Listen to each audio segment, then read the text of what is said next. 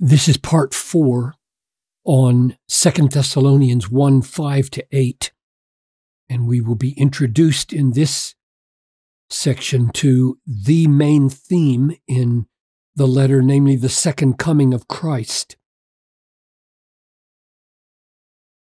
This is evidence, and the this you remember refers back to the uh, persecutions and afflictions uh, persecutions and afflictions that the Christians are enduring.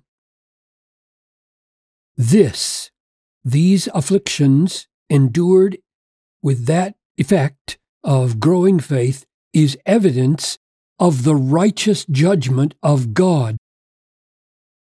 So God is the one who is ordering, ordaining, governing, guiding these afflictions with a purpose that you may be considered worthy. He's fitting them for the kingdom of God, for which they are suffering. So it is a righteous judgment first, in that they can see the evidence of its effect in their lives as God fits them, and second, because it's stated explicitly to have this righteous, holy, merciful good purpose, namely that the saints might be made worthy or fit, suited for the kingdom of God for which they are suffering. Then he argues with another double argument for why this is a just judgment. This word just here and this word righteous are the same word in Greek since indeed God considers it to be righteous or considers it to be just to do two things, two repayments. Repay the afflictors, those who afflict you with affliction. In other words, the people that are causing this suffering are not going to get away with it. It looks like injustice is being done, and it is short term injustice is being done against the believers. And if that goes on, God's righteous judgment in ordaining these sufferings for the purpose of fitting his people, if that goes on, it won't be just. They'll get away with it. So they're not going to get away with it because he will repay with affliction those who afflict you. And then, secondly, he will repay relief or rest with us to you.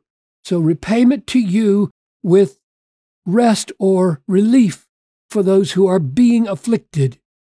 Now, my question in this session is when is that going to happen? When is this double repayment? The repayment of retribution and the repayment of relief. When is it going to happen? What does he have in mind when he says there's going to be repayment? And the answer is given in this word in.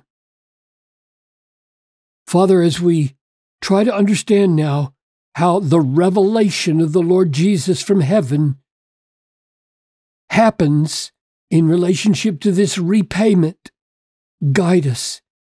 Paul wrote an entire letter to deal with this revelation of our Lord Jesus Christ from heaven. So, Father, we want to Get inside Paul's mind here, the inspired mind, and think his thoughts, and then respond appropriately. Help us, I pray, in Jesus' name. Amen. It's going to happen. This relief and this repayment of affliction is going to happen in the revelation or at the revelation of our Lord Jesus Christ from heaven with his mighty angels in flaming fire. Now, next time we'll talk about not when, but how. How's it going to happen? But right now, I'm focusing on what's the event? How, when is God going to do this? And the answer is He's going to do it at the revelation of our Lord Jesus Christ from heaven. So right now, the Lord Jesus is in heaven. And sometimes we call this revelation of the Lord Jesus from heaven the second coming. This word revelation has several meanings in the New Testament. It can refer to, it, it literally means an unveiling, a removal of some secret so that you can see what's hidden and therefore it could it could happen with words so that uh, the bible can be called the revelation of jesus christ or the book of revelation at the end is called the revelation of jesus christ through dreams and visions and words or it can be a revelation through appearance which is what it is here as we'll see why do we call it the second coming of jesus not just because we can count and say well he came the first time and it says he's going to come again and that's the second but because the Bible uses that language. Hebrews 9 Christ having been offered once to bear the sins of many, that's what happened 2,000 years ago on the cross. He will appear a second time. That's why we call it the second coming. Not to deal with sin, that's done on the cross, but to save those who are eagerly waiting for him. That's us. I hope it's you, eagerly waiting for him. So the revelation we could call the second coming of the Lord Jesus Christ. He's in heaven, but he will descend and he will appear bodily the way he left. He will come back. The Thessalonians in the first letter have been alerted to this, and Paul had spent much time teaching them about it when he was there. Here's the instance of the discussion of this in 1 Thessalonians 1.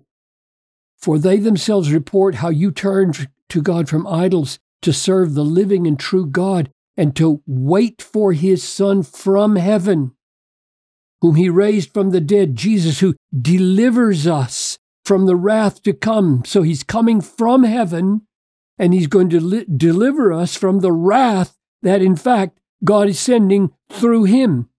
He describes it in 1 Thessalonians 4 like this For the Lord himself will descend from heaven with a cry of command from heaven. Three times now we've seen that.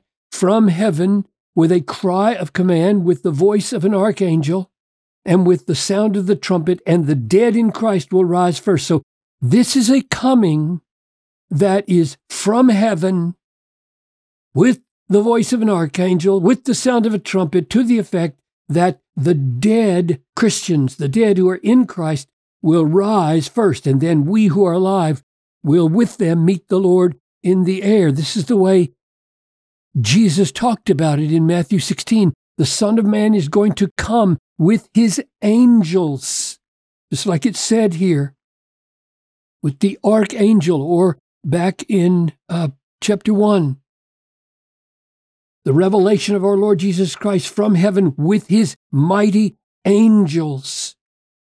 So Paul is picking up on the language of Jesus in Matthew 16.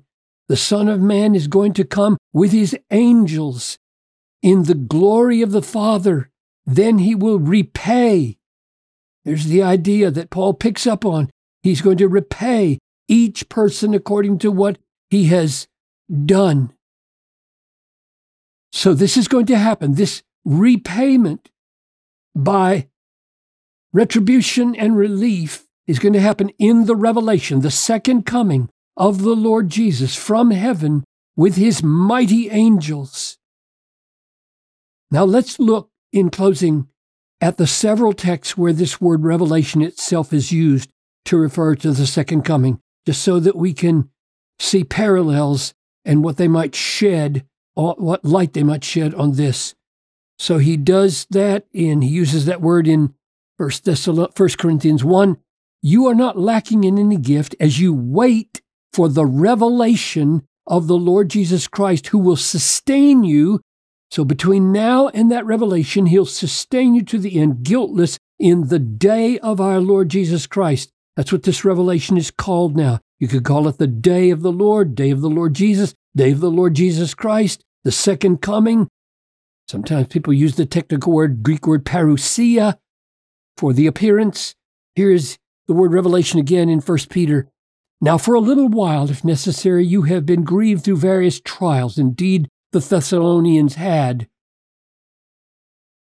So that the tested genuineness of your faith, more precious than gold that perishes, though it is tested by fire, This is what that righteous judgment in First in Thessalonians 1 5 is fitting them for.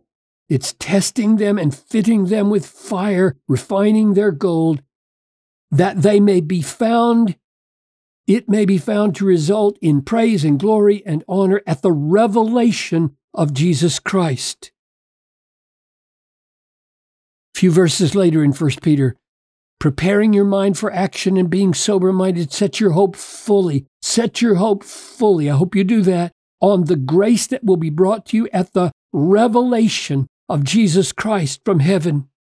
Or, fourth chapter of 1 Peter, beloved, don't be surprised at the fiery trial when it comes upon you. That's what's happening. This is the righteous judgment of God being spoken of in Second Thessalonians. Don't be surprised at the fiery trial when it comes upon you to test you and refine you and fit you for the kingdom, as though something strange were happening. It's not strange, it's the plan of God. But rejoice insofar as you share Christ's sufferings, so that you may also rejoice and be glad in the revelation of his glory. That's the second coming.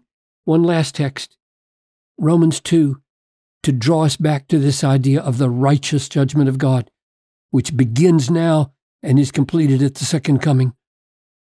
Do you presume on the riches of his kindness and forbearance and patience, not knowing that God's kindness is meant to lead you to repentance, but because of your hard and impenitent heart, you are storing up wrath for yourself on the day of wrath when and the revelation of the righteous judgment of God.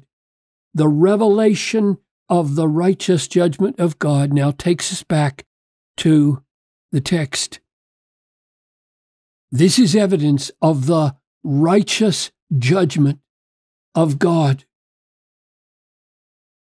That judgment begins with the sufferings of Christians now, and it's a purifying judgment, not a condemning or punitive judgment, but it will be consummated with a just judgment in the repayment of the afflictors and in the relief on the Christians who are suffering. And it will happen in the revelation of the Lord Jesus from heaven at the second coming. That's what this book is mainly about, as will be very plain in the chapters that follow.